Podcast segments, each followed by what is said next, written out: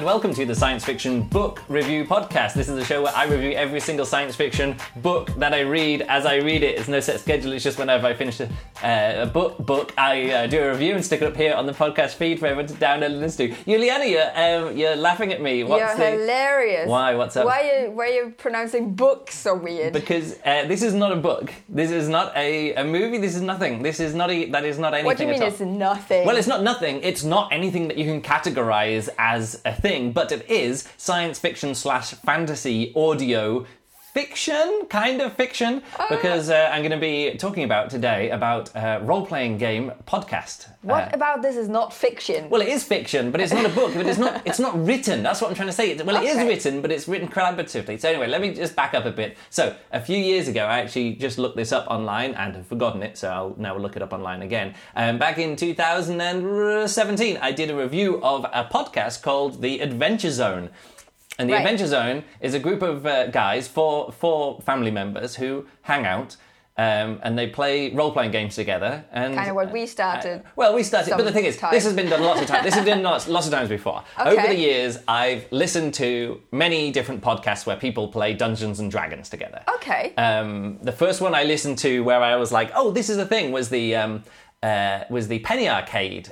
Um, thing. I like- remember these guys. yeah. We watched. The, yeah, we watched a YouTube channel, a YouTube Yeah. show with them about cartooning. That was anyway, fun. But the three of them, or like, or was it two of them? Anyway, there was like four or five of them who got together, played D and D, Yeah. and uh, and they were trying, uh, recorded it, and they are professional funny people. Their job is to be professional funny people, and I'm like, yay, that's good. And then I listened to a few other people who are like, ah, uh, you know, you're also doing a D&D. And I was like, oh, not professional funny person. And then some others, I was like, oh, these guys are like professional podcasters and they do a good job. Ah. And then you listen to some others and like, ah, right. So this is, and this is always the issue. It's people who are like, who just want to do D&D and they're playing D&D, but they're not uh, playing for an audience or like you're, you're doing it to entertain yourselves. Yeah. And there's, this happens as well when I'm watching uh, video games streams and things like that and YouTube videos. Okay. There's some there's some games which I think are amazing for playing yourself, terrible for watching people stream because there's like the story is only in your Also, head. So that it's not only down to the person that streams. Oh no, it's in the game design. That's the Ah. thing. It's in the game design. Some are more more uh, eligible like for PUBG, I love playing PUBG, and I like play, watching videos of people play PUBG. Yeah. But PUBG, competitive PUBG, where they're like, "Oh, right, let's get like the best 100 players and put them all in a room, and they're going to play PUBG together, and we're going to see who's best." PUBG isn't a game about who's best. It's a game about experiencing it, and and the story kind of comes like the story of the game, your gameplay experience comes through staying with one person. Right. Either they die straight away, or they play 35 So minutes and win the game. about the the focus on the team. Well, it's not even the team. It's sort of like the, the person. journey through. It's a journey. It's not a competitive. Hey, who's best? Who's best? Well, no, it can be that. But the point is, when you watch competitive PUBG, you spend a little time over here, and they're like, "Oh, there's a battle going on over there." So they switch across that part of the map, and you see a little bit over there, and you're like, "Oh no!" And there's someone over here. So Yeah, they switch yeah, back there, and they're over there, and they switch back. So what's and this other not- game? Well, I know that's like huge for like. Oh, Counter Strike. Now, Counter Strike no, is no, no, but oh, there's what? another one um, where they have the teams and then they go together and then they battle. You're literally describing most Every- computer games there. There's teams and they Yeah, go together and they battle. Oh no, yeah, yeah, but that's the thing. Like a good game which is for viewing what seeing what's happening Yeah. is the MOBA games. That's what we're talking about before. The the Massive m- online player. battle arena, I think. Uh, whatever. It's a battle arena. So the point is, you can have an overview, and the game is played from the point of view of an overview. So Yeah. if your overview, so if you're watching the stream, you're getting the overview of everything. Yes. that's actually really good. Yeah, it's like watching a tennis both- match from you- both sides. Yeah, you know, you can see both Yeah. oppo- opponent. yeah, opponing, it's not first person. yeah. But here's the thing: teams, and you see them like. Counter Strike is the best esport first person esport game because it doesn't matter that you're switching around because it's so fast paced anyway, and the get like one round is over really quickly, like within a minute and a Ah. half. Everything stops and then they reset, and then it's like it's like in tennis. Then then it's like another game, and then another game, and then you have to win like I don't know, fifteen games out of thirty, and the whole thing lasts about an hour and a half. So it's like a contained match. Okay. But in PUBG, if the team that you're really into gets knocked out in the first minute, that's it. You're just waiting. You're just waiting for another Watch- 35, 40 minutes until your team starts playing again. It's a, an awful game. Whereas if you're seeing someone streaming, streaming. PUBG, like you play. Anyway, Anyway, what I'm trying to say is that if you're playing a game, I'm talking about computer games because it's easy to kind of do that. But if you're playing a, a, a role playing game, you can also have the same experience. Right. A game which is really good fun for you and one other player, and you're kind of exploring it, and there's maybe a reveal, but like if everybody else has played the game already and they already know the reveal, it's not, you know, it's not set up for being a good spectator experience. Yeah. Some games have a fantastic spectator experience, but like to play them, maybe not as good, or maybe to you know to Yeah. share that experience. So in comparison, like I don't know how this co- uh, how's this board game called where you kick out people and then you have to collect all your uh, little play figures in the house. like literally every board game, you kick people out and you Yeah. oh Monopoly, yeah, No, Monopoly. no, no, not Monopoly. That's, Okay. that's you are one thing and you don't collect all your teams. In. No, in German it's called Mensch ärger dich nicht. So you have like four four different colors and then you, you start off Oh, here. Ludo, then- yeah, yeah, we call it Ludo Yes. in English, yeah. So this is like no one would put this as a podcast and play it no, no, or so a that- stream. anyway, right? I like don't want to get too much into this, but what I'm saying is that the experience of listening to people play a role playing game is Yeah. very, very different from playing a role playing game. Now, we put out a few episodes of our role playing game, which I'd actually want to get back to in some did- yeah, I we think, should. I think Yeah. what I want to do is actually start over, maybe with the same characters, but like, it- like, like have a new thing. But I always wanted to create something new and things like that, Yeah. which is, you know, it was a, a storytelling experiment and an Was- interest, a gameplay experience. it was a way of me to experience this for the first time. Yeah, it was, it was a good first time experience for both of us. Me DMing, uh, like GMing game, DMing dungeon, Dungeon mastering master- or game mastering, GMing, depending on if it's. I think if it's Dungeons and Dragons, you say DM, and any other game it's GM because then you're game master. Right.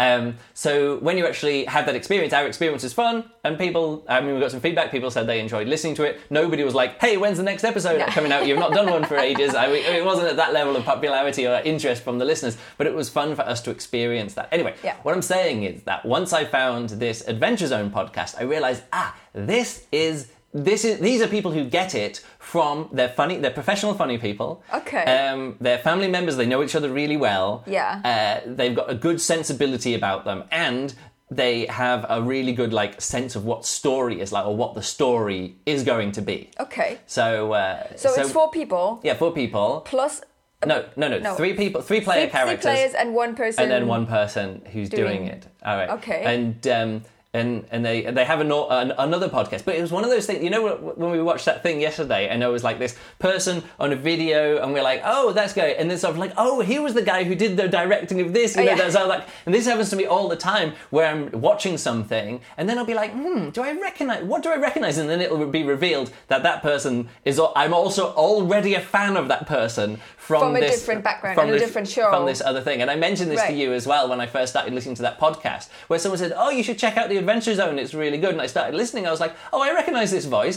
I watched this guy play games on YouTube. you know, like it's somebody who I already knew. I hadn't Yeah. listened to a podcast of his." Um, and then uh, a few more new people.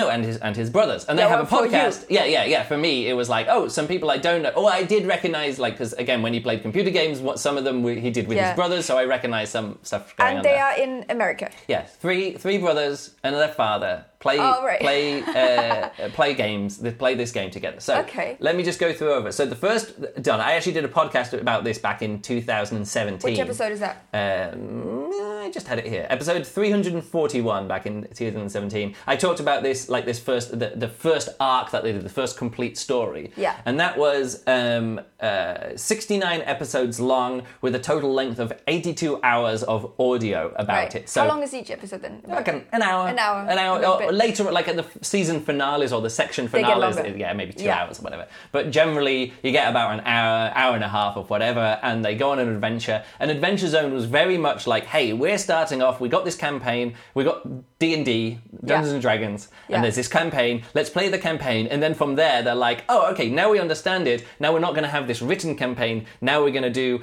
another campaign, like Yeah. uh, like one that Griffin, who is the main uh, GM, he kind of came up with an idea Yeah. of like, hey, let's do a train mystery. So you go down the carriages of the train and you meet different people and you know solve a mystery. Ah. And then the next kind of chapter, he's like, ah, right, we've done that. Now let's do um, the Fast and the Furious slash Fury Road. So we're gonna have a big race and everyone's on cars and you've got to battle Yeah. between different cars and fight during And cars. he's he's inventing these. Yeah, he comes kind of comes up with a story like a genre of what it is, and then it's sort of like, hey, we're going to go into this western, and then everyone dies, and you're like, mm, that's weird, and the next episode is like you're back at the start. And they did a time looping. We talked about this on the last Yeah. episode. There was a Groundhog Day. They have 25 or an hours or an hour and 20 minutes or whatever it is, about the length of an episode. Yeah. They have about that time to enter the level again Yeah. and go to a different place, meet some different people. And they actually experienced Groundhog Day time looping. Apparently, that was really complicated to keep track of, Of- everything. yeah, yeah, I guess. Um, and then they did another one where they go into a castle. You know, like they like the different genres of storytelling that you could do. Yeah. Each like extra chapter. There was like six or seven chapters, and then they had a big finale where you know the end of the world is at stake and all the big reveals happen and stuff like that. But a really fun story experience. And it's so the the over arc there is a there is a it, there is an arc, but well, that, here's the thing. There, is, there wasn't originally an arc, Yeah. but then once you already have these established characters, then they're like, well, how do you make it interesting Yeah. for these characters to grow if they're already established characters? And in that one, what they did um, was that they realized over time that all of their memories had been wiped at some point, and they had to work out where they came from. And then there was a group of characters that came around with them who were like, okay, something happened, and we don't have our memories, and we keep being sent on these quests, but we don't know why we're being sent on these quests or like if the people sending this quest are they the good guys or they the bad guys. So there was lots of cons- space conspiracy things um, Yeah. and all that kind of stuff, and it came together really well. And I like this quote that I just found here on the Adventure Zone wiki, which is one of those fan wiki uh, wikia things as well. Right. It says um, the sto- this was the story of four idiots that played D and D so hard that they made themselves cry, and it was one of those things. You know when I was talking to you about the uh, about the um, when we did the uh, episode the, the episode where we wrapped up the Marvel Cinematic Universe, Yeah. and you were like, "Oh, next time when something like this happens, I'll you know I'll have a good experience in the theater and I'll save it." And I was like, "There isn't going to be a next time because this is something which is like." You know, Is it one- 21 minutes. It's like 10 years worth of experience with 21 movies and stuff. Yeah. And you've got to be following along to get the full impact of what Yes. happens. Like, the, if you if I just listen to an audiobook, which is an 82 hour audiobook, which is actually very long, but say it's a 50 hour audiobook, I'm going to be spending a lot of time with it. At the end of it, if the characters die, I'm not like, don't have tears in my eyes because I've spent 50 hours with these people Yes. Over the course of maybe a week of listening to the audiobook or two weeks of listening to the audiobook. But if you spend, what's this? They started in 2014 and went until 2017. So if you're spending like two and a half, three years with these characters, and then they die or they win or Yeah. they whatever you, You know are like that yeah you're really emotionally attached to Yeah, them and yeah. that when they win the day and everything happens you're like wow that's two and a half years of my life and i guess that's what people get when they're watching the, the finale of games of thrones but i don't i don't watch tv but this long running podcast kind of series can have that effect on you. You're like, wow, I've spent. I've spent two years of my life following It's a along bit with like when I characters. watch like Gilmore Girls. Yeah, of course. And then you, you The you season like, finale, you, you're gonna- you have like you, you you experience their lives with them.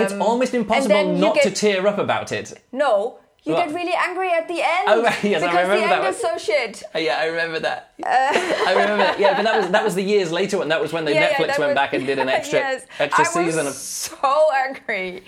Uh, but but yes, um, Yes, you can. You have emotional connection. Anyway, Yeah. so that was Balance Arc. General standard Dungeons and Dragons. Yeah. And because it's Dungeons and Dragons and they live in this fantasy world, every time they were like, "Hey, let's do a new. Let's have a new section, like a new six or seven episodes, like mini, like chapter, if you Yeah. want to say like that." And they could go off in a different direction. And say the chapter of this is they're going to be in space, and now they're going to be in Western world, and now they're going to be on a train, and now they're going to be in a castle, and now they're going to be in a dungeon, like a typical dungeon, Yeah. and they're going to fight this kind of thing and that kind of thing. So they they were like once they finished that, they did a few little experimental things of like trying it out. Other ones of them were doing the DMing. You know, they swapped around characters okay. in a totally different world and tried out new game systems, not just Dungeons and Dragons, Right. but another role playing system. Okay. And the one that they settled on was called. Um, well, the system was called Monster of the Week, and then they did the Adventure Zone Amnesty, which let me just do some stats. Okay. Six, Thirty-six episodes, so a bit shorter, Yeah. and, but and, but still fifty-eight hours of audio in total. Yeah. So shorter amount of time, um, a little bit more compressed in some ways, but still a big chunk of audio fiction. yeah. Does, it, does that amnesty mean something? Amnesty, it- yeah. Like so, if you declare someone, if you declare an amnesty, they have these things in like different cities and things where Well, like I know the word. but yeah. But here's the thing: amnesty is letting someone off without giving, without punishing them.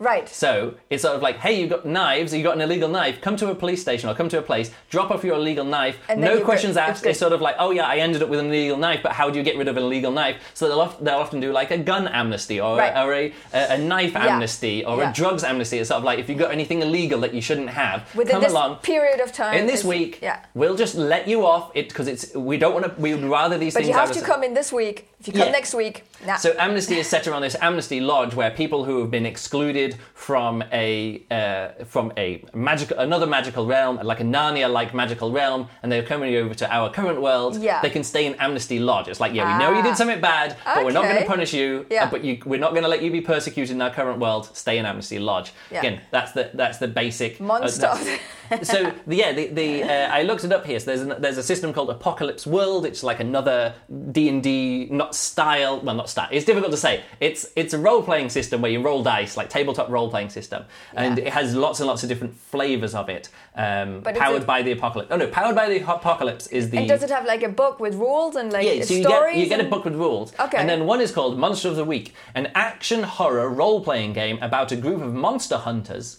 Um, written by Michael Sands, that's not important. Statistics are charm, cool, sharp, tough, and weird. So you know when we're playing D and D, you've got like uh, how good is your strength, how Yes. good is your speed, how Yeah. good is your uh, armor, and stuff like that. Yeah. There you get like you get how charming you are, how cool you are, how sharp you are. In other words, how clever. Yeah. How tough and how weird you are. And weird is like magical. So if you're weird, it's sort of like you know Yeah. psychic stuff and things like Okay. that. And then your default class and classes, instead of having like uh, you know um, bard and you know fighter Yeah, and, and or wizard. racer, wizard, Yeah. well yeah that kind of stuff. It's the chosen, the expert, the flake, the initiate, the monstrous, the mundane, the professional, the divine, the spooky, and the wronged. So in other words, these are your like character archetypes that Yeah. you can come into the and story you with. choose at the beginning and then Yeah, so like the chosen is it's And like they have Buffy. different- yeah, yes, and they have different, yeah different uh, abilities and yeah. things like that. You get the team together, Yeah. and Monster of the Week is always these. It's like a, the TV show Monster of the Week is like a Buffy that they come in and they're sort of like they yeah they have the interpersonal drama. Like this person falls in love with that person, this one, and then in the end they defeat a monster and then they move on. Like. Star Trek, like the Yes. Early Star Trek was like There's that. They go down to a planet, yeah, they fight a always a monster, yeah. and they move on. So in each monster that they get, so the idea that- that they had with this is like they're going to set up a world,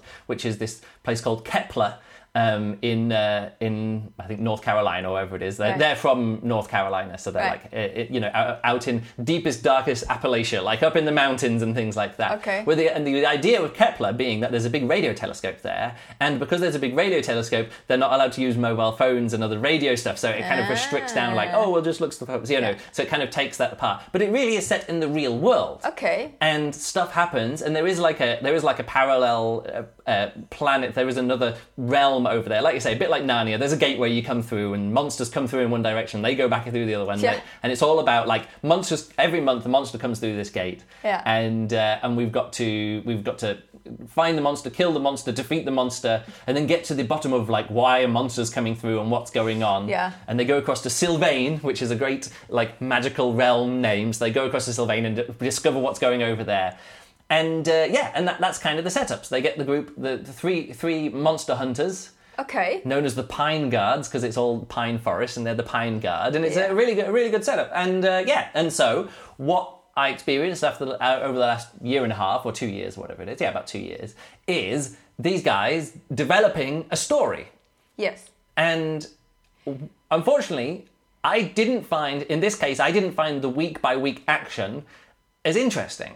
Oh. The storytelling action was interesting, but in this case, and this is the review part of it, that's all the setup, but the review part of it is that the storytelling system is great for stories, but not actually good for as fun role playing. As a run, Ah, role playing right, system okay. and adventurous because in D&D there's just so much going on that at any point you're like all right someone pops up what do you do? And you like everyone immediately pulls their swords out and the magician uh, the, the wizard stands back and poke the starts tree. yeah like Yeah. oh yeah don't poke the tree. There's a crocodile. What's going to happen? Someone dies to the crocodile. Like every every time course because D&D is mostly built around combat. So it's all like every all the mechanics are like combat. Like you look this is the whole thing about D&D people say it's a big criticism of D&D is that you've got this entire massive sheet like four pages of sheets and you say okay cross out everything which you uh, like or yeah cross if if a fight is happening you can use a lot of the sheet. But if the fight's not happening cross out everything that you can use or like you that you don't use. Like Yeah. like cross out everything that you use fighting Yeah. and fighting magic and battle magic and stuff like that. What's left? And in the end you go well i've got some rope and uh, I've got some coins and I've got a cloak. I get, and that's that's what you're left with. And you're like, oh, what's and what do you want to do? It's sort of like, yes, I want to get revenge and I want to save this person. It's like, yeah, but revenge and that is fighting. What do you have to do? And they're like, mm, well, I want honor, I guess. You know, Yeah. and that's the thing. Like, But here's the thing: with D and D, each one of those spells that you have, or each one of those attacks you can do, and each like interaction you can do with the with the different people around you, becomes something. like, It becomes an option. Like it's something to do. Yeah. And in this, a lot of the time, like the way that it's built up is sort of like, oh yeah, I want to use my charm for something, but it's sort of like, yeah, but charm doesn't work when you're coming up, against- um, uh, coming up against a monster. And when the, and when the characters that they had, the three characters that they had, were interacting with each within each other, there was never a moment in 58 hours worth of anything where two of the characters had a conflict between the two of them, the two player characters, they ever had a conflict between the two characters, and then they resolved, or maybe once or twice, uh, but it was like I was really amazed that how there was different characters and they didn't use the game system to work out what they all wanted to do next. They used storytelling to work out what they wanted to do next. Does that make sense like what what is possible to happen next oh, did we tell? Did you tell the people that I didn't listen to this? Oh yes, yeah. No, it's pretty obvious that you don't know what's going on here.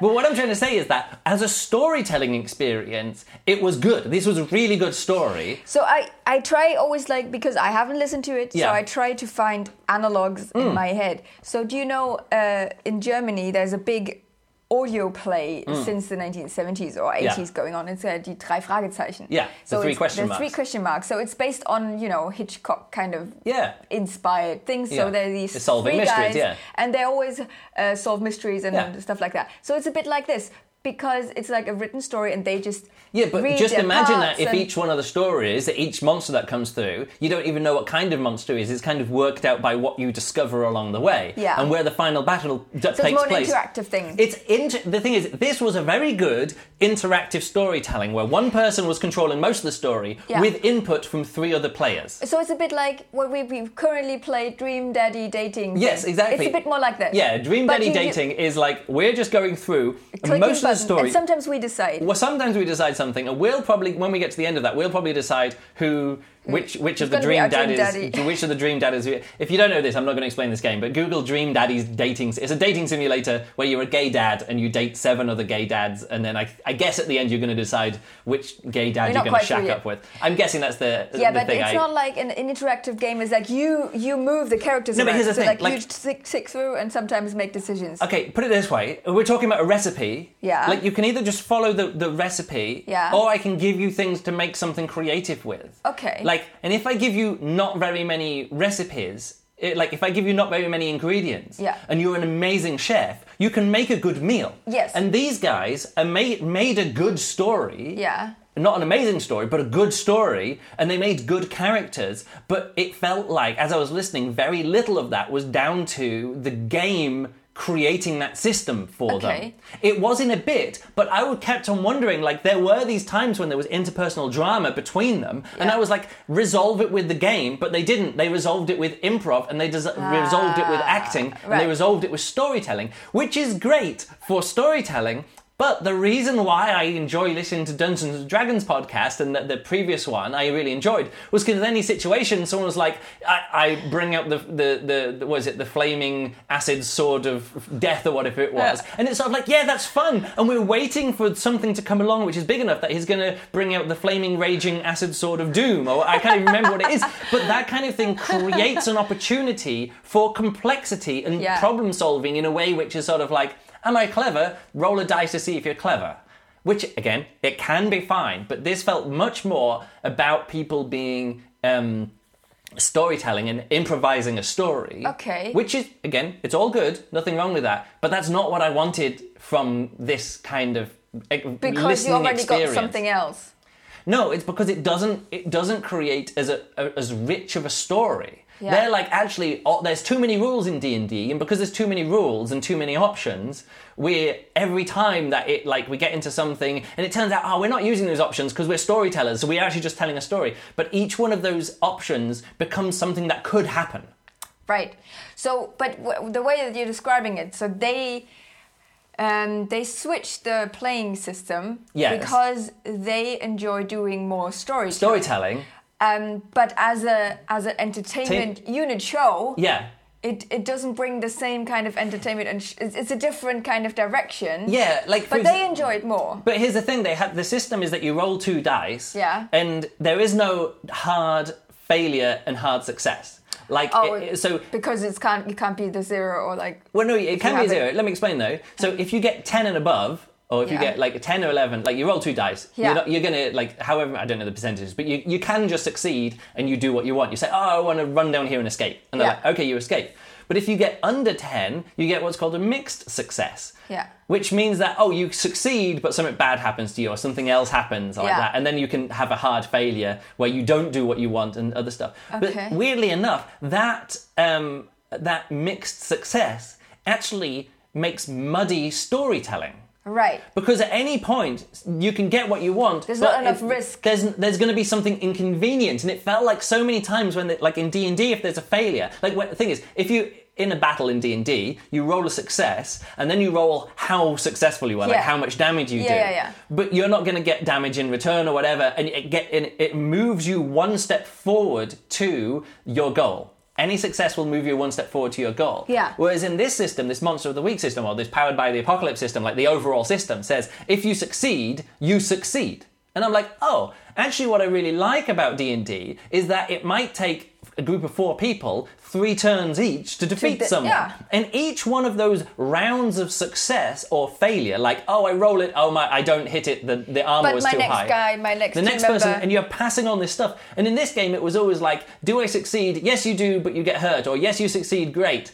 And Right. it would then it would be like, and then we move on to the next thing. And I was like, ah, actually, staying within the drama, staying within the difficulty, staying within the risk for a bit longer Yeah. creates like it feels like oh it's just all about combat or anything like that. But the point is if it is about combat or if it is about solving problems staying within that problem space a bit longer and having a hard cutoff like no you fail you fall off the cliff. Yeah. you know that that kind of drama uh-huh. and tension within storytelling is is kind of what I'm there for if I'm listening to a D&D podcast or a role-playing Yeah, podcast you kind of don't want a movie where where the where the, the main character always gets through a little bit hurt, but then continues, gets hurt a little bit more, but it still moves on, and then but you you do want like them, I don't know, like being beaten up.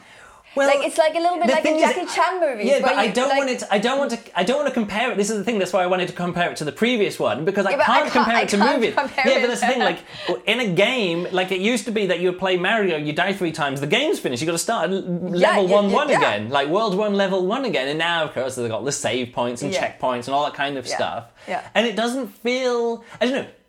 To, to bring it back though, the story. Let's bring it back to the story of this because I've talked about like the mechanics and how Yeah. it influenced it and how it Yeah. kind of made it a bit unsatisfying. So it's three monster hunter guys. Yeah, three monsters. You got a, a magic girl. You got a an older guy who is Three in the. monsters. I thought they No. were hunters. yeah, they're monster hunters. Yeah, I said I said that you get different monsters and stuff like that, and then you said the three hunters. So There's not three hunters. There's like five monsters or whatever the cost No, no, no. Let me. Oh, okay. Let me get this straight in my head. I need to understand this. You interrupted So me that- before I got to the end of the sentence. Okay, let's okay, do it this okay. way. Okay, the three, Three people, people- play three characters. Three characters. And they are the monster hunters. they're the monster hunters. Okay. There's other monster hunters or other people who know there's monsters. Right. But the three people playing the game on the podcast. and they're in our world. They're Yeah. in our world. yeah. Which means that, like, when They're humans. they're humans, and when there's monsters around, they also have to work out. Oh, other people in the town like get hurt, and we've got, but they're still monsters, and we've got to cover that up. There's like different park rangers who come along and go, "What are you doing?" They're like, "Mm, "Nothing," like that. There's policemen, and they have to work with the local sheriff's department,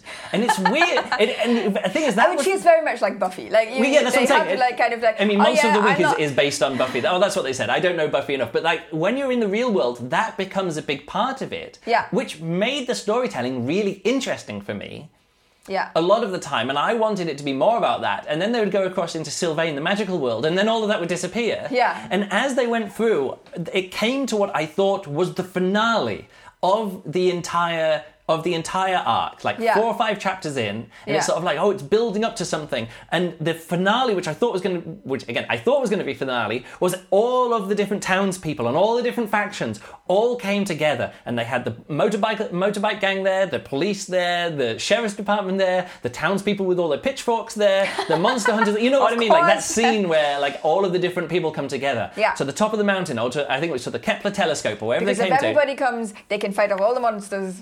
And then what they did was then they were like, ah, and that's it. And now, pause, next next chapter. I was like, what do you mean next chapter? This is where it all wraps up. And they're like, and now they go through the gate over to Sylvain, and now we have a magical adventure over there, which turns into like magical sci-fi adventure stuff. And So it was building up uh, a tension arc, which was it? Which was a real world and it tension was arc. a really good ending point. yeah.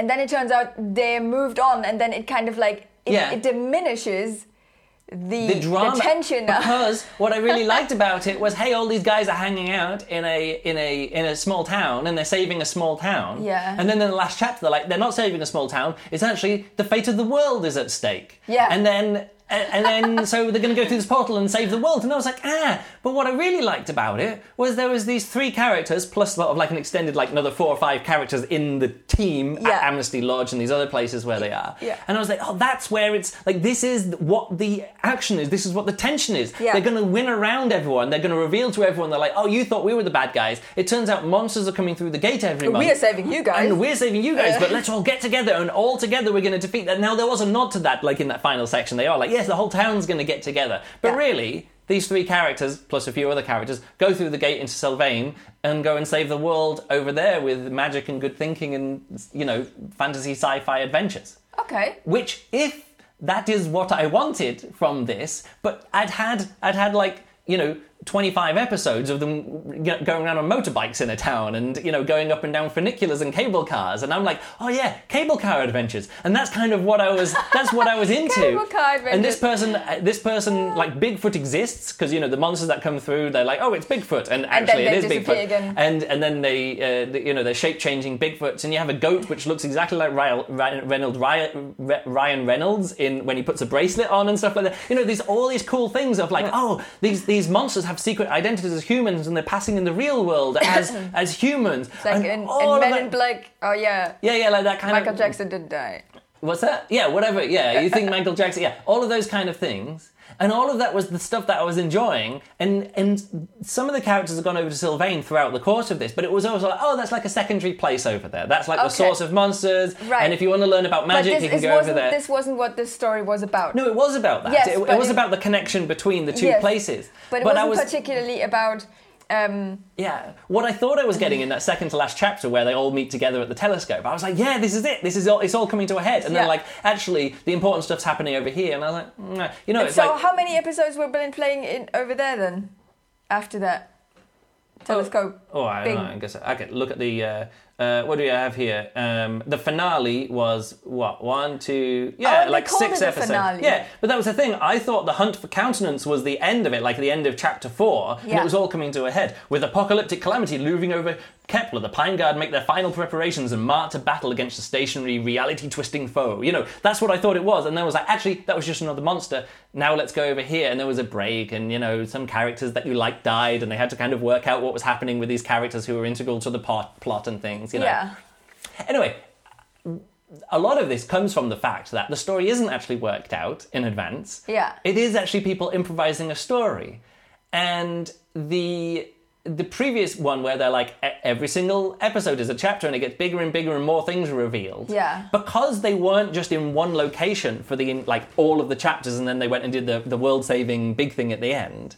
Because each one of those chapters, like one was in a dungeon, one was on a train, one was on the back of a car, like Mad Max, you know, uh, style, Yeah. you know, fa- uh, Fast and the Furious, jumping between cars, kind of thing. Yeah. Another one was here, another one was there. They did Groundhog Day, you know, all these different kind of things. That when they did the big end of the world stuff, I was like, all right, that's it. You know, Yeah. it, it doesn't matter that they then go into space, or then they then go to the moon, or then they go into an alternate dimension, and then things cross over from the real world. You know, all of that kind of stuff is fine because in a in a general fantasy science fiction world, just- you can take different parts. But this was so grounded in reality for so much of it Yeah. that when they're like, oh, and actually it's all magic and sci-fi fantasy stuff, I was like, It didn't mix Shit. in well enough. So you had it quite separate. You had at the beginning it was mostly in this in this Buffy kind of setting. yeah, it was mostly Buffy in the woods. And then they oh oh remember oh remember there's some magic stuff going on. Let's let's have some magic. no, there was stuff. always magic stuff going on. no no but let let's Yeah. experience the pure Yeah, yeah. Let's let's just go over there. Buffy removed kind of stuff. Um, But the, the but here's but the thing. maybe but, but what what I hear there is that these people are very experienced and Yeah. know really well how the D and D stuff works. Yeah. And so Well, the thing is, when they first started playing D, they didn't know it. They were just playing Oh, the so basic first- campaign. Oh, but okay. you spent you spent sixty nine episodes and eighty something hours going along with their journey of just de- like developing their characters and developing their playstyle and developing the dynamic that they had between the four of them. right. You understand? So and with this new stuff, they went in with their experience from the D Yes. and D stuff. Now they do do a Yeah. podcast. They do do an episode called the Adventure Zone Zone. No, the the Adventure Zone Zone, where they talk they about talk it's the zone where they talk about the Adventure Zone. And I last time I did this podcast, I said this now. Now that I'm going to talk about the the Adventure Zone Zone, this bit of the podcast becomes Yes. the the the Adventure Zone Zone Zone, Zone zone. Zone. Three, zone, three zone, zones. zone, zone, zone, yeah. Um, where I talk about that, and they also discuss some of the issues that they had with this, and they Okay. mentioned some of the things that I mentioned. But for me, that was like the key of what it was, because in the end, the story, because it's not a well thought out story in advance, Yeah. is them discovering the story. And in the previous uh, one, when they were discovering the story, it had outcomes. And this is my main criticism of this: is that when they discovered the story here, yeah. the big reveal happened in the last episode. So I'd Okay. already listened to, what did I say, like 53? Did I say 53? No, 58 hours. 58, yeah. So after 50, and this was halfway through the episode where the big reveal happening, what's actually happening So with that this was gate? in the actual finale. the actual, not just the finale arc, like chapter, Yeah. but the final episode of the, The final whole- chapter. Yeah. And about halfway in, or about you know a quarter of the way into this, this is after 57 hours. It's finally revealed what's actually going on. Oh. What the big thing is, what the big reveal is. Okay. In the final episode. Yeah. But then the fallout for is that you discover what's happening and now you win. yeah, because you don't have that much time. Yes, but the point is that big twists, which like twists in story reveals in stories, the most satisfying ones of them, that they can come at the end, but you want to see the fallout for it. Or you want they to- are at the very end and there is no fallout and everything. The fallout is then left to to imagination. No, but the point is, No? a gotcha movie. Okay, let's talk. Let's uh, let's do big spoilers for these movies. Sixth Sense, Sixth Sense, Sixth, Six- Sixth Sense, can't say it. Is a gotcha movie, which is a, it's fun. Sense. if you want to do a gotcha movie. Like Yeah. lots of short stories are like this. You'll read, you'll read like you know two thousand words, and at the end it'll be like, aha, you thought it was about this, but it's actually about this, and Ah, now we end. It's a gotcha, Yes. or, a, or, or a trick. It's a move which is sort of like. And it's not that it's actually this, and you're like, oh, that's fine. And in Yeah. the movie, it's totally fine with that because what you actually like in the sixth sense, it's sort of like, and it turns out this, and at the end you go, oh yeah, and then you It think back to it, and it's like, oh yeah, of course, this and this and Yeah, this, yeah, which can work if you've had all those things in your mind for I about an that. hour and a half. I love that reveal. It can, It it can be a great reveal. Now let's talk Star Wars. Luke. No, Which- I am your father. Yeah. And you're like, oh shit. And everyone's like, oh shit. Oh, oh, shit. no. And then the movie ends. Pretty much the movie ends. Yes. But the story doesn't end. Then there's sort of like for the people waiting, it's like two and a half, three years of waiting for like, what does that mean? Like, what does that even mean? And people Yeah. are like, what does that even mean that it's the, your- Luke, I am your father? Yeah. Holy shit, that's the biggest thing ever. And then you get a whole other movie playing out like the, the upshot of that Luke, I am your father. And then they all go back, they all reset, they save hand, they come back together, and then you have another confrontation where Luke comes in knowing he's the His father. father. Yeah. The, the, the emperor knows that Luke is the father. No, there's another in all this kind of Mm. stuff. All, all that kind of stuff. It all plays out, and you get another movie's worth of the payoff of the reveal of the big twists. Right. And that's where I want the big reveal to come, is around about either halfway to a third of the way through the actual story. Yeah. So it doesn't feel like a gotcha, it doesn't feel like a twit surprise ending. Yes. It's a story development. Yes. And a twist and a reveal. And- For me, I want it to be a story char- yeah, development. And how do these characters deal with on- that. Yeah. What what is the what is their And if that comes about 20 minutes before the end of the final action sequence, Yeah. it's, it felt like a gotcha. And Yeah. I don't want a gotcha. I want to, uh, I want to turn in the story and then like, oh, we thought the enemy was this, but the actually the yeah, enemy, yeah. enemy is that. And now let's spend another 10 episodes With these characters. with these characters working yeah. out how to defeat this thing. Yeah. But all it was was like I was kind of confused about what was going on for 57 hours. Then I wasn't confused anymore, and then the story ended 20 minutes later, and I was like, "Oh, that explains that." Oh yeah, I wondered what. And and it was this kind of thing that I was always like, "Yeah, these monsters are coming through, but are they like what's going?" It doesn't feel like they're silver. Like why there aren't monsters there, and here, and it's all revealed. It's actually very clever, and I really like the fantasy science fictiony kind of twist. It's actually a really good. That would be a really good setup to a story. Yes. But it wasn't a setup to the story. It was a was payoff to lots of confusing things that were Yeah. like, oh, this person has a psychic connection to this other person who lives on two worlds which are connected. And I'm like, oh, that's really interesting. And the stuff that goes on there. It was like, wow, that's massive, momentous story building stuff. And at the end, it was like, oh, yeah, this thing explains that, explains that, explains that. Of course, it, it didn't explain it as they were going through. They had to work out how it was going to be. And it felt like, oh, this is the final episode. Let's wrap everything up. And to do that, there was a twist. This person's actually that person. This Yeah. person. So it was it was more like pleasing the audience. No, I don't think it was pleasing. I don't think No, it was no, no, satisfying. it wa- no. Yes, but I'm I'm not saying it was pleasing the audience in in like the the the place and the time and the way that it did. But it it was like oh you you remember that loose th- thing Thread what- over there, yeah. Oh, this is the thing. This is this is the solution to that, and this Yeah. is the solution to that, and this is the solution to that. Um, but I totally understand. I think this is this is this happens a lot in books Mm. as well, right? So when you you do read, But and this is longer than a book. I know, like by years like- and by time spent in it. of course.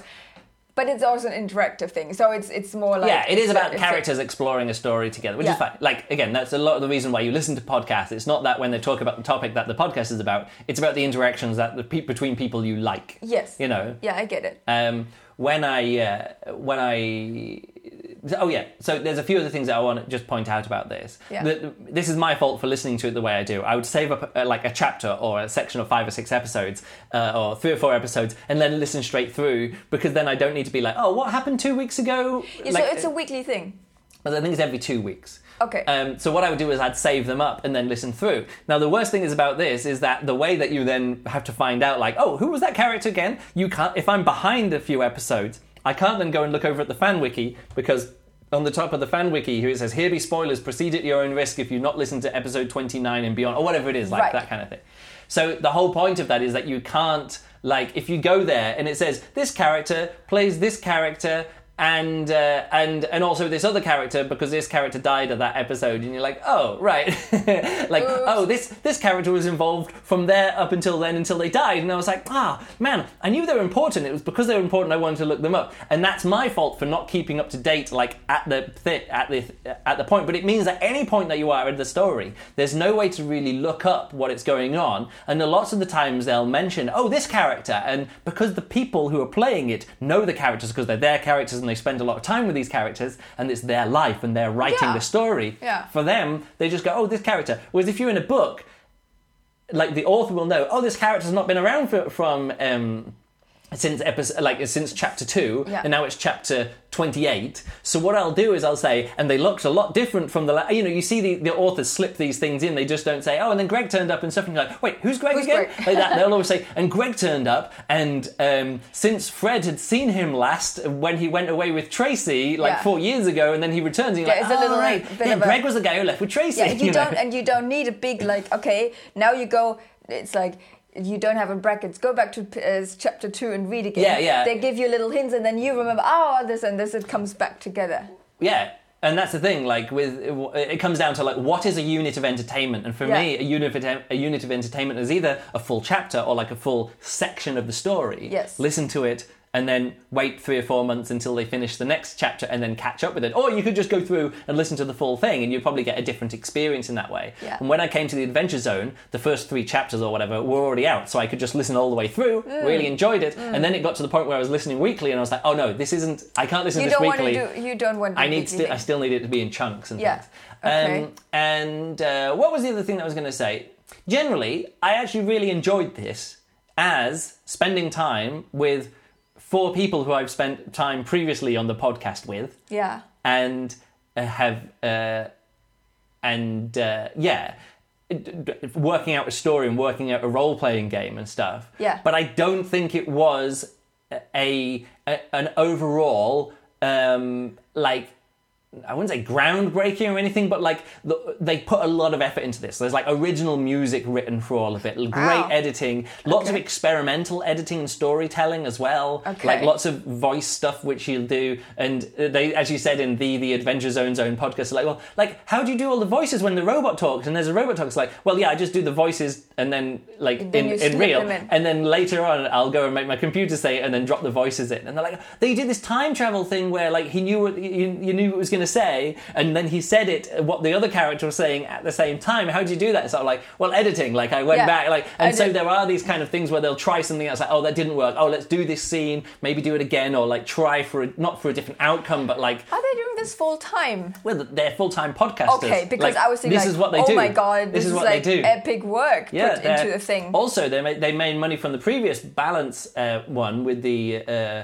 with the the Adventure Zone Balance Fantasy. Then they compiled it into a, a comic book script. And then released the first, like the section, like you say, those chapters. Yeah. Released each one of them as a comic book, Yeah. as a or graphic novel or whatever, and they're like New York Times top ten selling authors or something like that as well. Yeah, because this is huge. Oh. These, these guys, these How guys, many people listen to this? I don't know, a million. I don't know. Like they, these guys, these guys do live shows and pack out, pack out like six thousand seater Didn't theaters for thirty dollars. uh, video at some point? yeah, we watched. We watched the, the We yeah, my brother, my brother and me Yeah, video yeah. stuff. Yeah, we watched a few episodes of Yes, that, I remember we? that one. Yeah, so Yeah. like it's those three guys and their dad, who I think is also in that TV show, and that's the kind of thing. It's sort of like, yeah, these guys are really funny people. Like I And sometimes listen to their, they have a comedy podcast, an Yeah. advice podcast, and I'll listen to. I mean, I don't listen to all episodes, but like you know, I always have these episodes which I'm just like Yeah. constantly deleting from my podcast player. But Yeah. uh, like if I want something fun, I'll listen to I'll listen to those guys improvising bad advice to people and things. You know, Okay. they're re- it's like a really successful podcast. They're really good at what they do. Okay. And when they do, for them, a substandard project, it's still good and worth listening to. Yeah. But if I'm listening, like the reason I want to listen to people play uh, D and D or a, a tabletop role playing game isn't because I want a really good story. Because if I want a really good story, I'll listen to an audiobook Yeah. or read a book. And it isn't that I want to have four, three or four people being fun guys and hanging out and chatting. Because if then I'll just listen to their podcast. You know, their their personalities come through there. So the the combination of all of this in this in this um, monster everyday thing, Monster of the week. monster of the week thing, Yeah. didn't come together uh, in the same kind of sense that the others. It could have come together Yeah. if they went. If this Monster of the Week was the first time that they'd come together and done any role playing, Yeah. it could have worked. I think it might have worked out. so if you listen, if this is your first for your first um, impression of this, because you just for some reason start listening there, Yeah, it's it's fine. again it's fine. It's good. It's, it's Yeah. I enjoy listening to it. Okay. Like, but I would never listen to it again. Whereas I reckon the Adventure Zone, even though there's 82 hours worth of audio, I reckon in maybe five or ten years I'd be like, hmm, let me go Let check. go let's go check this. Yeah, Yeah. let's go check out the Adventure like, Zone like again. A, a fun book that you Yeah. know. Oh, I enjoyed it. I I, enjoyed I just this. read this again. And also, I have memories from the time. It was it as good as I remember? Or Yeah. were these things like? Does it hold up? well, it's not if it holds up, but like these things that became a big part of the story later on, Yeah. when they're first mentioned for the first time, like Yeah. you know when the the uh, uh, I know I use the flaming raging sword of death comes in, but I actually have a very clear memory oh, of when. you forgot the acid. Yeah, yeah. Oh, yeah, acid. Yeah, no, I think it's acid. Yeah, flaming, raging sword of doom. I know. But when that came in, you immediately knew you're like, oh, this is interesting. Yeah. Because the way that he did it was actually really clever. There was this, um, there was this, you know, because it, it, again, it, it, this is a great, actually, a great example of how the mechanics made for interesting storytelling. Yeah. And they're like, you're in this this magic shop, and you can get all of these magic items and these different magic weapons, Yeah. and um, all of these uh, different things, and, and that was set up in some point. and they were, and what they did is that they asked for listener suggestions of things that could be in the magic shop.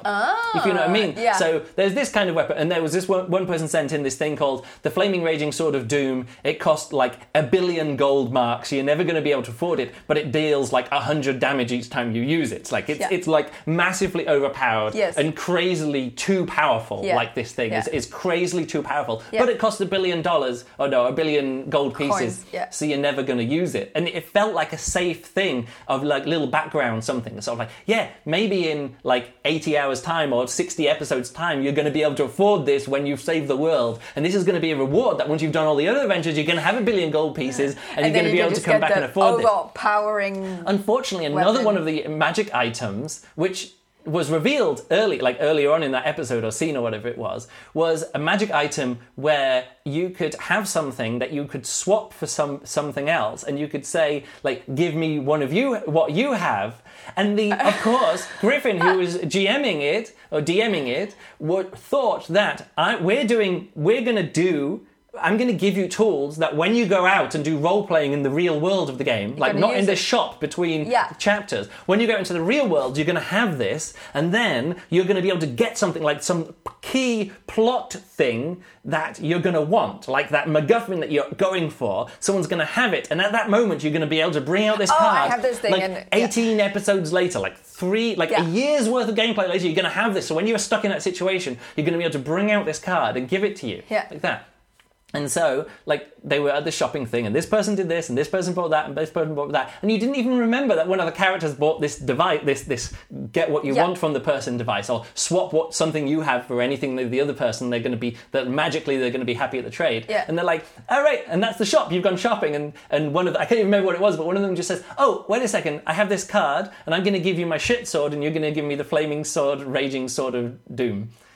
And he and Griffin was just like, "Fuck! I've broken the game." Like the whole point of that, it was set up Yeah. that this was unobtainable uh, Yeah. because it was too powerful and Yeah. would break the game. And then it was like, "Fuck! I've got to give you this sword, which was like unob- this unobtainable It was ne- sword. never it was never be." meant to be there." And so this this gameplay mechanic, like, broke the game Yeah.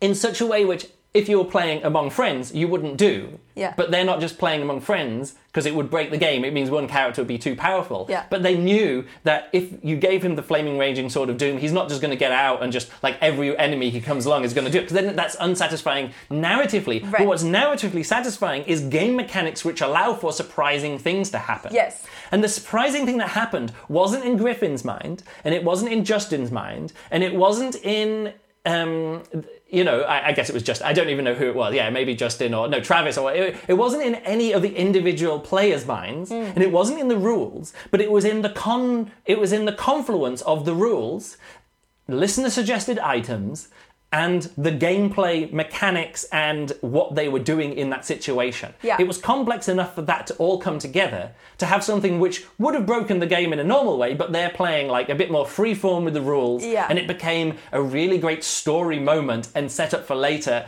It right. became I- so better strong enough so you still remember. with Monster of the Week and this this uh, powered by the apocalypse system that they had in this one, there was never a moment that rules aren't complex enough. That there was never a moment where something surprising and interesting could happen, which could turn the story in a different direction. Right.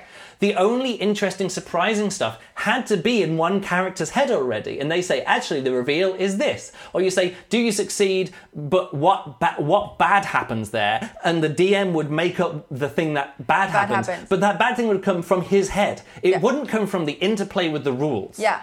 Do you understand what I'm saying? Yeah, yeah, yeah, yeah, yeah, And that's the that's the complexity that Dungeons and Dragons and people say it's too complex, it's too complex. But in the same way that when we were doing it, like we arrive in this tower, we're transported magically to this tower, and then the tower falls over, and we're in the tower, and suddenly And like I- oh, and I and you managed this, to you managed to uh, w- work out a way of doing it, and I wasn't even I wasn't even planning that the tower was going to do it, fall over. I didn't know how you were going to get out of it. Like I didn't. I created and- the misery for you- myself. You, you created a situation where we had to do interesting storytelling to get out of the situation, yes.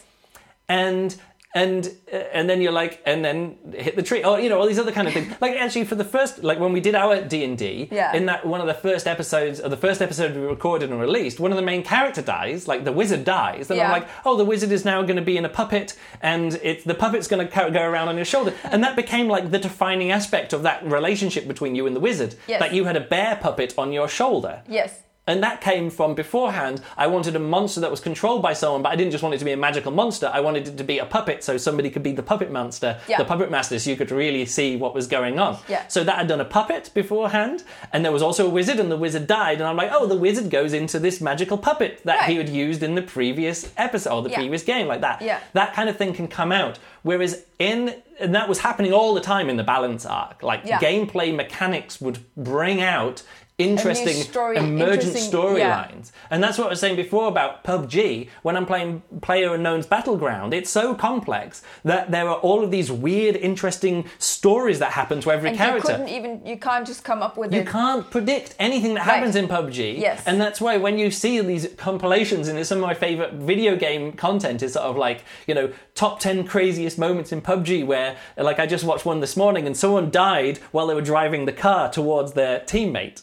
And then it carries on, and then a minute later, the other guy teammate dies because the car that he died in just kept on rolling and rolling and rolling, came over the hill and knocked out this other guy. And you're like, nobody would plan for that. Nobody No. would program that into the game. No, but it's just that because the game does It allows things, so many complexities. Yeah. Whereas I don't want that in tournament play. What I want is Counter Strike, where everybody knows pixel by pixel what's possible on the map. Like if you stand here, you look between there, and if you see movement, you shoot down there, and you know that if you do that perfectly, you know exactly the perfect outcome that's going to be that way. If you stand here, throw smokes there, people have to come through those smokes. There's not going to be like a random way round and stuff. Like Yeah. there's not going to be random ways round. Yeah, so there's no uh, pan uh, appearing at some point. yeah, like if you like in PUBG, you can be running and someone shoots you and it just randomly hits your pan and you don't die. And people are like, "Oh, terrible! I hit the pan." No, that's part of the game. That's part of the part Yeah. of the emergent um, gameplay. Whereas Counter Strike, if you click on somebody's head, they're out of the game. That's it. There's nothing. There's no like, "Oh, but it hit a pan." Oh, but they they jumped this way. There was a tree in the way. The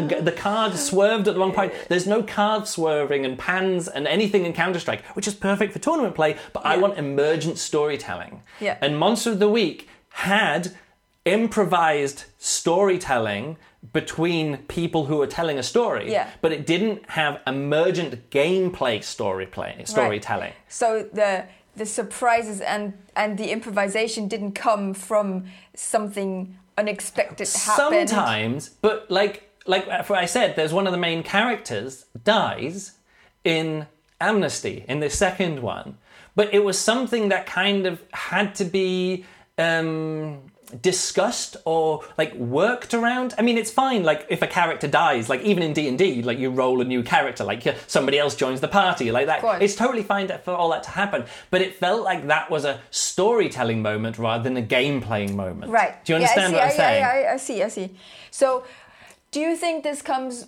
This mostly comes from them playing this other thing, right? This What? Uh, What? apocalypse. The apocalypse, powered by the apocalypse Blah. monster of the week system. Yes. Is it like? Is it like the, in this in this game? In this, it like the, I mean, there are Partly, yeah, partly. The point yeah. is this. This this uh, uh, uh, powered by the powered by the apocalypse system is probably great for if you want to do collaborative storytelling. yes, But in that case, it's probably only satisfying. It's a satisfying story for you if you're playing through the story with your character and you are spending a lot of time with these characters. In So it's oh, I totally Well- understand. There are things yeah, me as a musician. yeah, They are them bits of music that you as the performer Are loving, yeah. enjoy doing so much.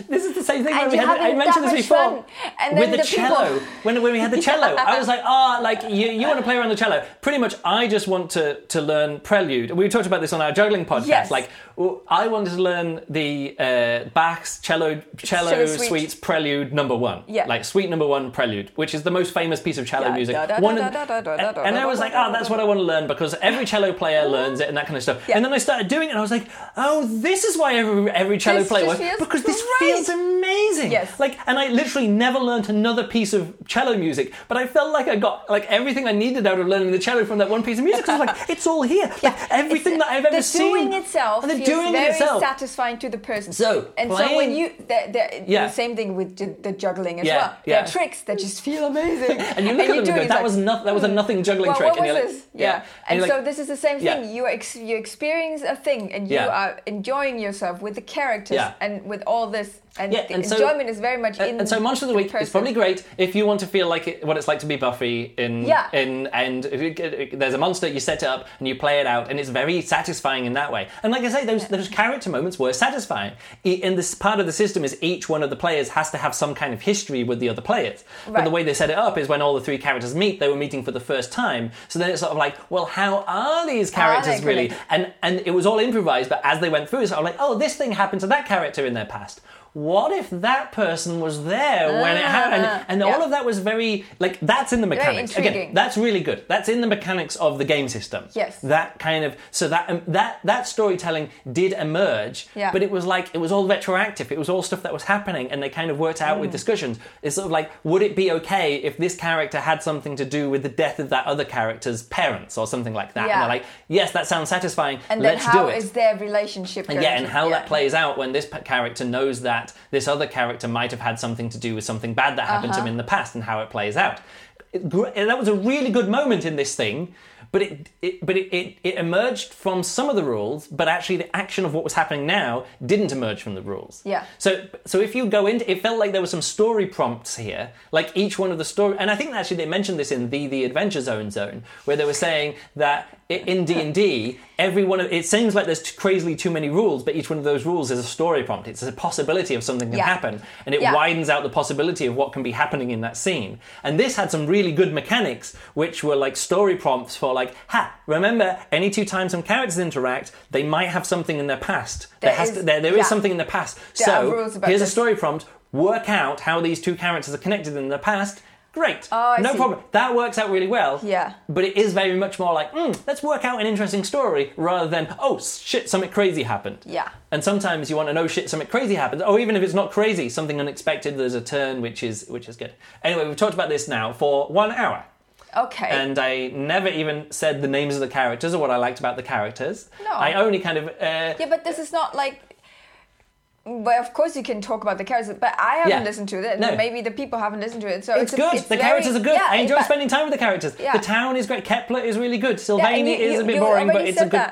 all of it's good. Yeah. But what I want, it, it wasn't what I want. It felt like it felt like I was watching somebody play a game which is meant to be competitive, and they're streaming it, and I'm like, well, this isn't very good. Like we just watched some tennis tournaments. You know, the, te- it's the end of the season, so it's all the fi- end of season stuff coming Yeah. up, and you see these, like you say, these developed storyline. Oh, at the start of the year, this person wasn't even ranked, and now she's the end of year number one, and now she's playing not just for herself, now she's playing for Australia, and is she going to win for Australia? Is Australia going to win the Fed Cup? You know, that whole kind of thing. Um, and that's great because there's that storyline has emerged but you but some but but this felt like somebody had told that storyline of the world number one tennis player's season Yeah. but i didn't actually i didn't get to see her play in her final match of the season i didn't see i didn't see her up against the french team and is it going to be redemption for australia or is france going to win Yeah. And really, what you want is I want the point by point, like, oh shit, that was a good save. Yeah. Oh my goodness, that volley was good. This doubles team, they've played together. This is this. These were once the best doubles team in the world. Yes. And it doesn't matter that the world number one player is over there and the former world number one doubles player is over there. Like you want to see it play out. Yeah. Like you want to see that point by point playing out. Yes. And this felt like, here's the, let me tell you the story of why this tennis match is important. And Ash Barty wins, and you're like, ah, like I don't just want to know the outcome of it. I want to have that like step by step experience of them going through those motion, like Yeah. going through those steps Yeah. within the conflict, within like. At this moment, D and D plays out an entire tennis match for each battle, and, they're I- like, "Oh, there's too many I rules about." I totally recognize this. Yeah, this urge that you just described, you Yeah. want this from books. Yes. Because often you say, oh yeah, and then it, it says here, oh yeah, and then they have a love affair, and then the, the, the, Yeah, and that's, goes- in the previous episode, I was like, want "No, like, no, give me the moment where these Yes. two people fall in love. You can't. This is a romance. This is the romance section of the book. You can't skip over their first meeting. I want their like, first meeting. Oh, and then they fall in love. And oh wait, uh, what? How? Yeah, yeah but you then you saw well, it's time loop, so it doesn't matter. So I'll show how they fall in love the second time. It's like, no, I want that first cute meet. Yes, yeah. And it was annoying that in my own novel I realised that, and I had the same characters like meet three times. First, the first time each other met, and then another time when they were like meeting when one person already knew that when they'd met, Yeah. and that they already knew that they were going to fall in love Yeah. and stuff. You know, they already know what's fated. And anyway, so that's the thing. Complex mechanics allows for complex um, deciding of conflict resolution, Yeah. and that's not a bug with Dungeons and Draggles, dra- Draggles, drunk, drunken, drunkens and Drunken- draggles, drunken draggles. drunken draggles. Drunken draggles. Drunken draggles. it's it's a benefit. All that complexity is a benefit. So when these guys were like, "Hey, let's take away all the complexity and let's just get down to the storytelling," it was sort of like, and then Ash Barty wins the Fed Cup final against Kristina Mladenovic, and that's the end of the season. And now we can all go home, and no more no more women's tennis until January. Like you don't What want that. You you want to see. You want to You see. want to see it? Yeah, you want to see it with your own eyes, Yeah, but who? or But- in this case, with your own ears. You want to hear in my it. own ears. I want to. I want to see the nitty gritty point by point part. Yes. Because And- that, and- that allows for the interesting. That Yeah, allows they- for someone to come think- out of a situation with the flaming raging sword of doom when they should, that should have never happened. Yeah, I like that. It allows for someone to bring out the immovable rod or the immovable staff. The immovable staff is that you take it out, and when you let go of it, it's completely immovable. Like it doesn't move. It's locked in place in the game space of the world. Okay. So then you can hang a rope on it and swing across, and you reach out and grab it, and it's all like a movable staff. You're like, oh, that's great for climbing up and down things and stuff. It's also really good that if someone's chasing you in a car, you throw out the immovable rod, and then they It's they bump bump into into something. It's all like that's PUBG. Like that. Like I want to see PUBG. I don't want to see Counter Strike, and I don't want to see Dream Date, uh, Dream Daddy Simulator, which is all story, and you don't have enough control Yeah, I over think it. that would be an awful play to uh, game to to uh, uh, to, stream. Yeah, 'cause that if you- be the most. Because all you're doing is watching other people read text on the screen. and they, so they press the button, they move But forward the Goose Game, then, Goose Game, oh, you Goose could, Game you is could- yeah. Again, maybe maybe we should do Luke and Juliana stream random video game stream. Anyway, we're not going to do that. But that's what I'm saying. That's what we're getting into now. We're now discussing if we were video game streamers, what games would we play together? Yes. And like it would be the games where I could do some controlling and you could do puzzle solving because Yeah. I'm better at controls and you're better Yeah, at puzzle yeah, yeah. solving. Exactly. Because you play lots of you play lots of puzzle games and adventure games and walking around simulators and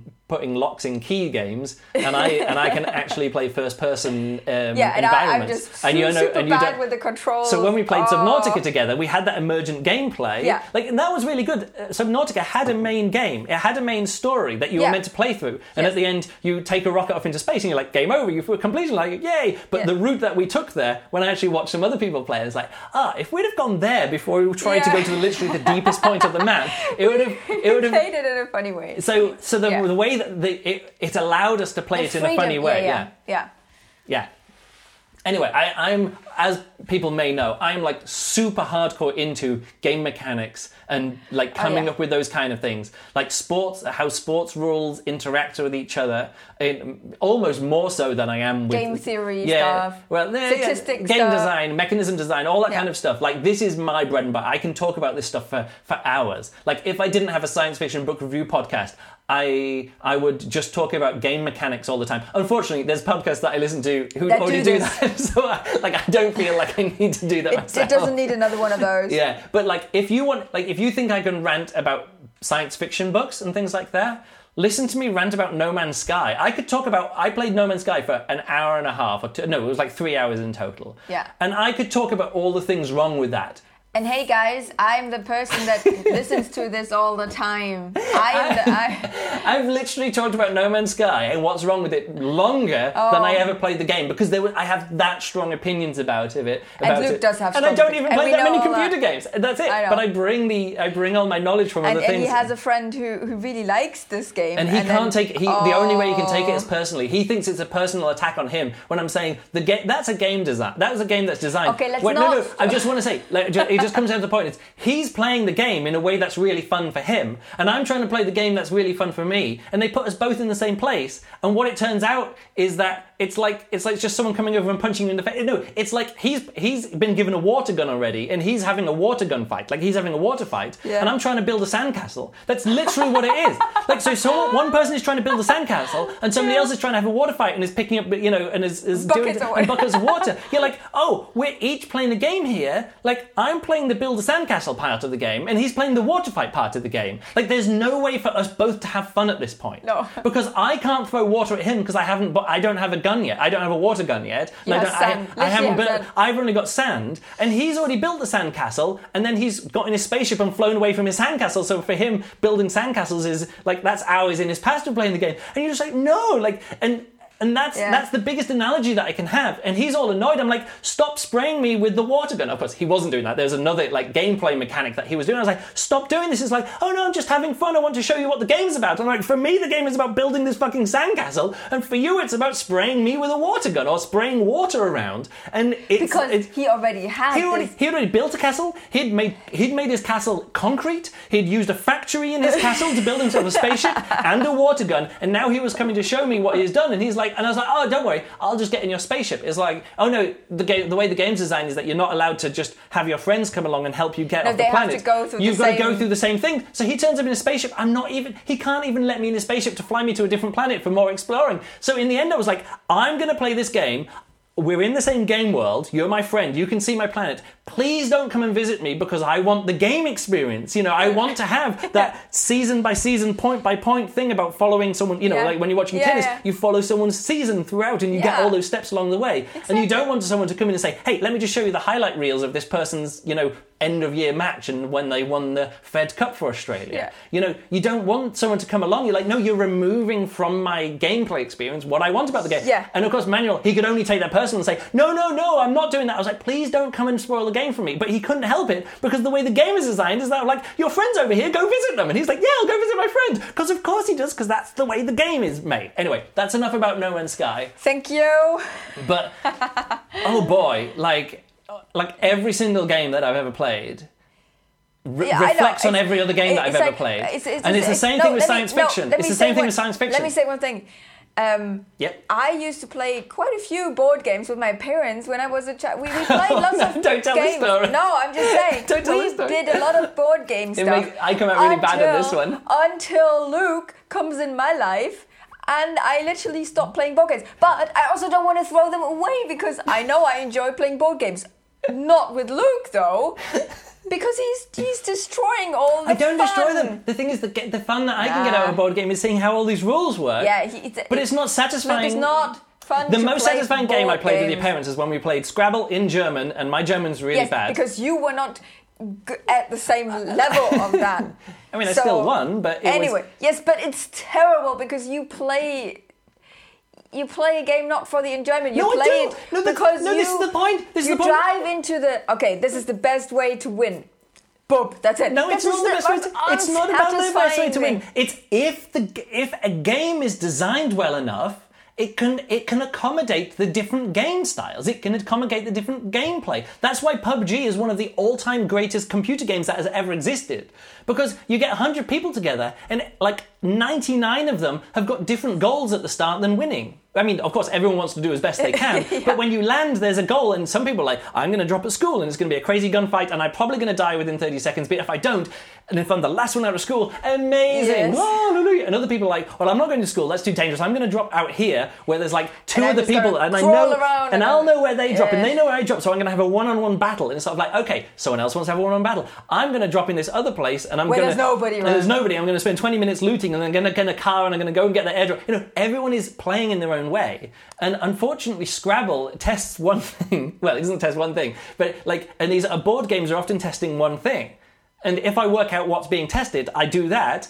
And yeah, but that's, that's not the point. I know, but I'm saying is that D and D allows for a, every Exactly. player, It is and that's what table tennis. the- the not table tennis. That's what tabletop game. Oh, good. the yeah. complexity is complex, It- but it gives also Yeah, like, D and D is like PUBG. D and D is like PUBG. Is that Yeah. everyone can come in, and there's so many crazy things that can happen. It Yeah. allows for all of these things to happen, and it allows for people with different abilities. Like you'd never played D and D before. I'd never GM'd a game or DM'd a game before. Yeah. And we came together, and we both had a really fun, a crazy experience. Because every time that you said, "Oh, I'm going to do this," I'm like, "Oh shit, let me just have a look at the rules." Oh, that's actually possible. I can make it work with this. Roll D20, Yeah. and uh, there's this outcome. You know, if you fall into this hole or whatever like that. Yes. It allowed for that. Whereas the Monster of the Week with this Powered by the Apocalypse isn't that. It's much more like we're playing Monopoly. We're testing for this one thing, and the thing that we're testing for is how well we can develop the story. How together. much of a capitalist we brought you? it round. We brought it back round to the Adventure Zone.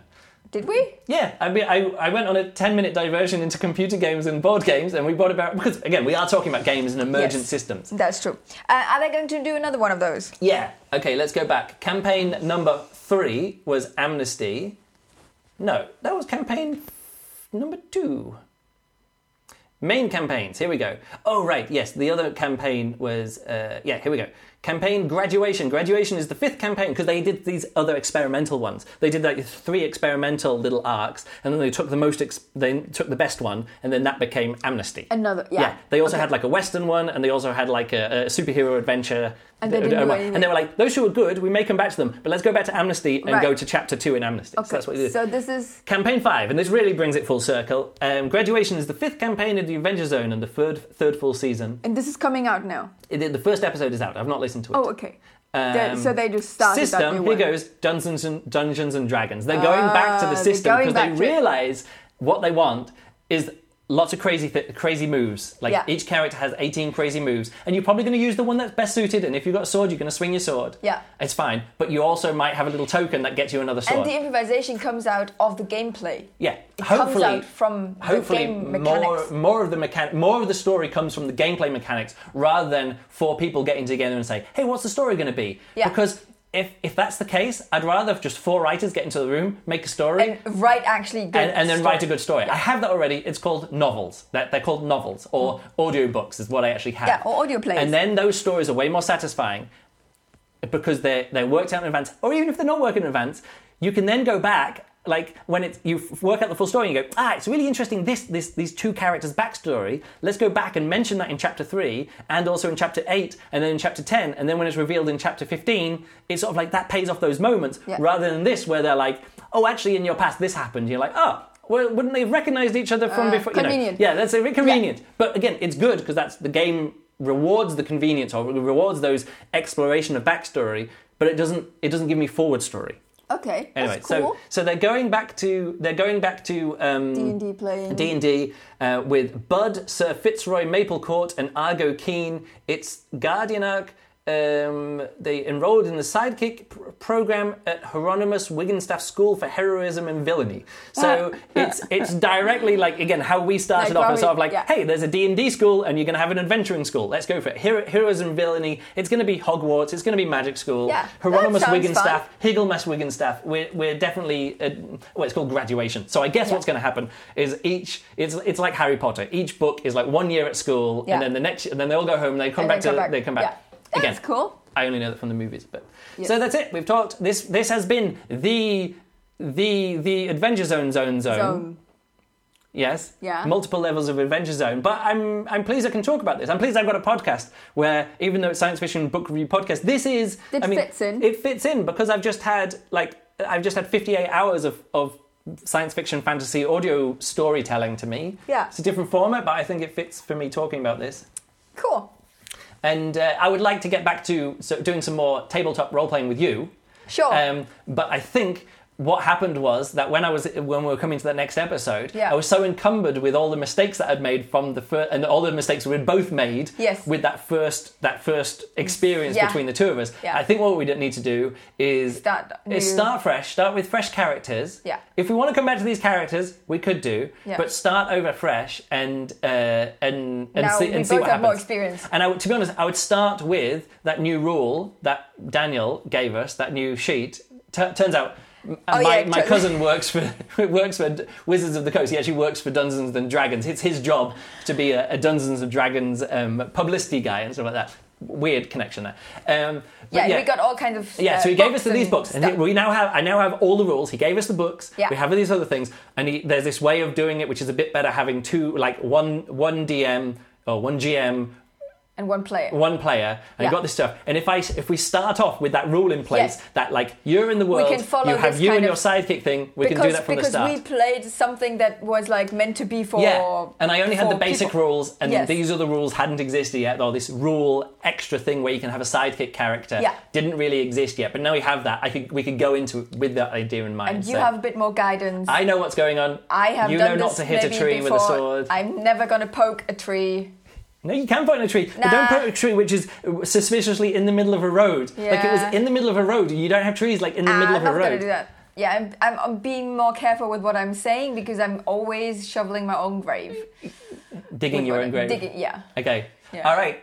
One hour seventeen minutes talking about games, which I like. What's Maybe- it- I should start a pod, I should do a new podcast. Luke Luke complains about video games, but I think it's, no, that it's just, so no, no, many no. so the many podcast podcasts already The exist. podcast doesn't need to be Luke complains about video games. It just needs to be Luke complains, and we have a huge like the whole world. No, but I'm actually a really positive person. I'm like really positive. I love the reason why I can complain about stuff is because I love computer games This is and I this love shows books. your. I know. and I love sports, in, and I love things. You, you, you are you, you are not complaining in a negative thing. You are complaining because you are invested in something because you're passionate. You know, this is why But I love people you. people Come on. mistake the passion for me complaining about stuff. They're like, you're so negative and you're impatient. I'm like, I'm Well, not negative and to then impatient. show people that this is not about you being negative.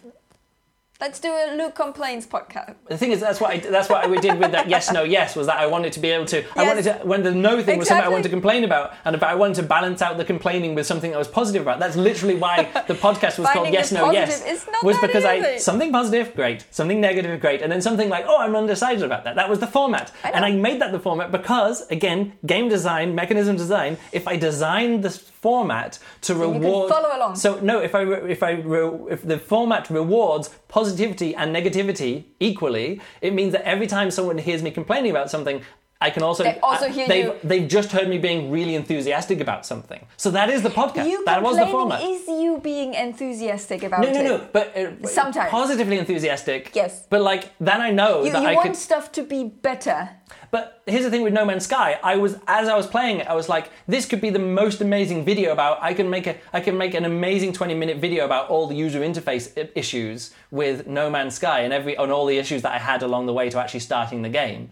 And I mentioned in the in the in the forum that I chat and oh it makes me feel like that and people are like oh no loads of people have done that already. I'm like oh thank goodness. And that's the thing with with computer games everyone's done that already. Yeah. With science fiction book review podcast like style stuff, I'm often the the person like I mean I'm not the only person book, doing book reviews, but I'm the I'm the one that's like this is this book. Yeah. It is a one star book. And- let me tell you the ways. this is a five star book. This is a five star is, for a and reason. this is and this something is that, to be honest, that took me a while to to What? to be okay with because I'm totally like, oh my god, what if this person listens to this and then they're gonna hate me and whatever. No, but it's you balanced. Are, It's all you're balanced. a person that has strong opinions and feelings towards something, and you stand behind them. This is um, um, super impressive to me. I could like it, it's really hard for me to say. No, my mind can be changed. like, my mind can be changed. It's I, no problem. I didn't particularly enjoy that.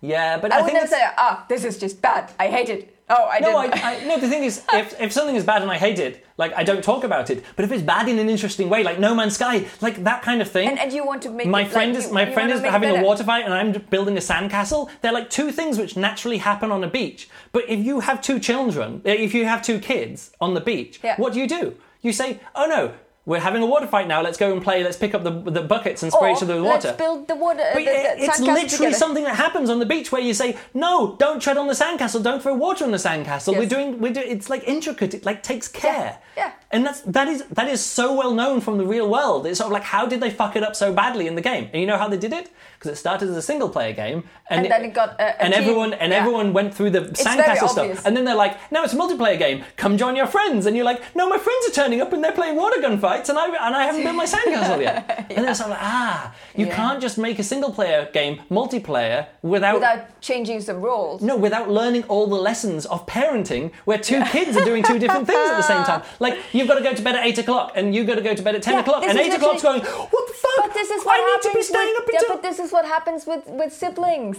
Yeah, but in PUBG, they're just like, bedtime? Fuck, there's no bedtime. Yeah. Like, you're going to play for 30 minutes, and then even if you win, the game ends, and then everyone starts Okay, Right, let's like stop. Let's stop. 20 Let's minutes stop. ago, yeah, we said we yeah, stopped We're this. stopping talking about this.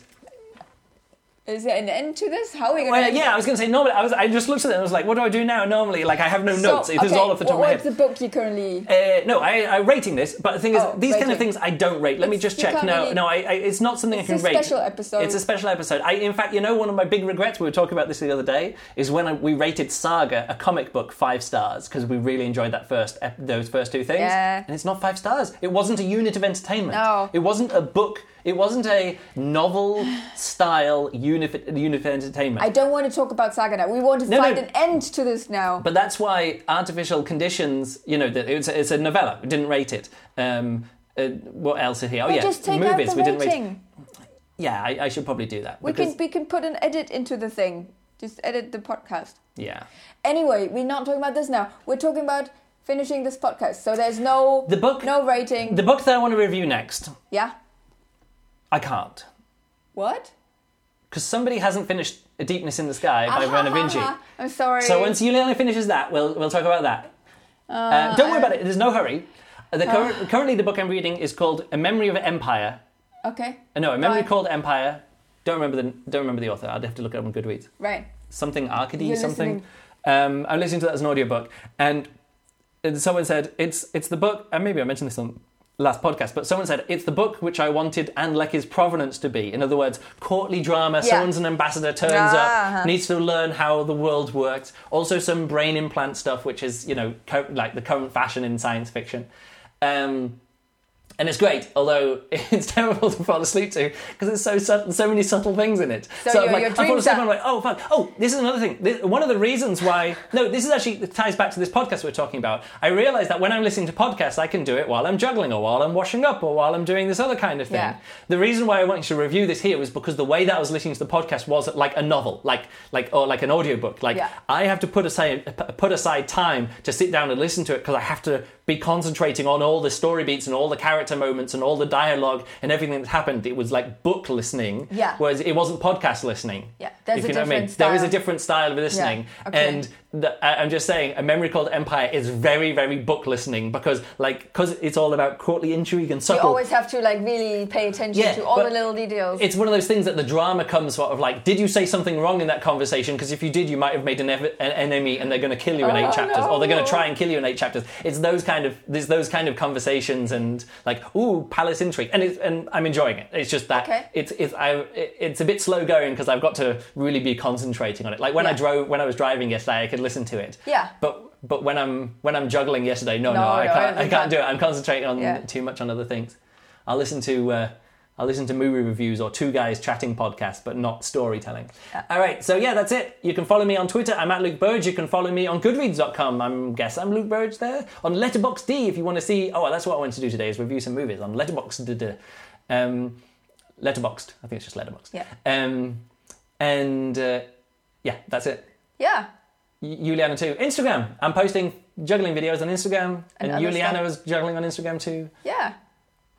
That's it. Okay. I keep saying that's it, but I keep thinking what's it. Uh, thanks for listening, and we'll catch you next time. Goodbye. Oh no.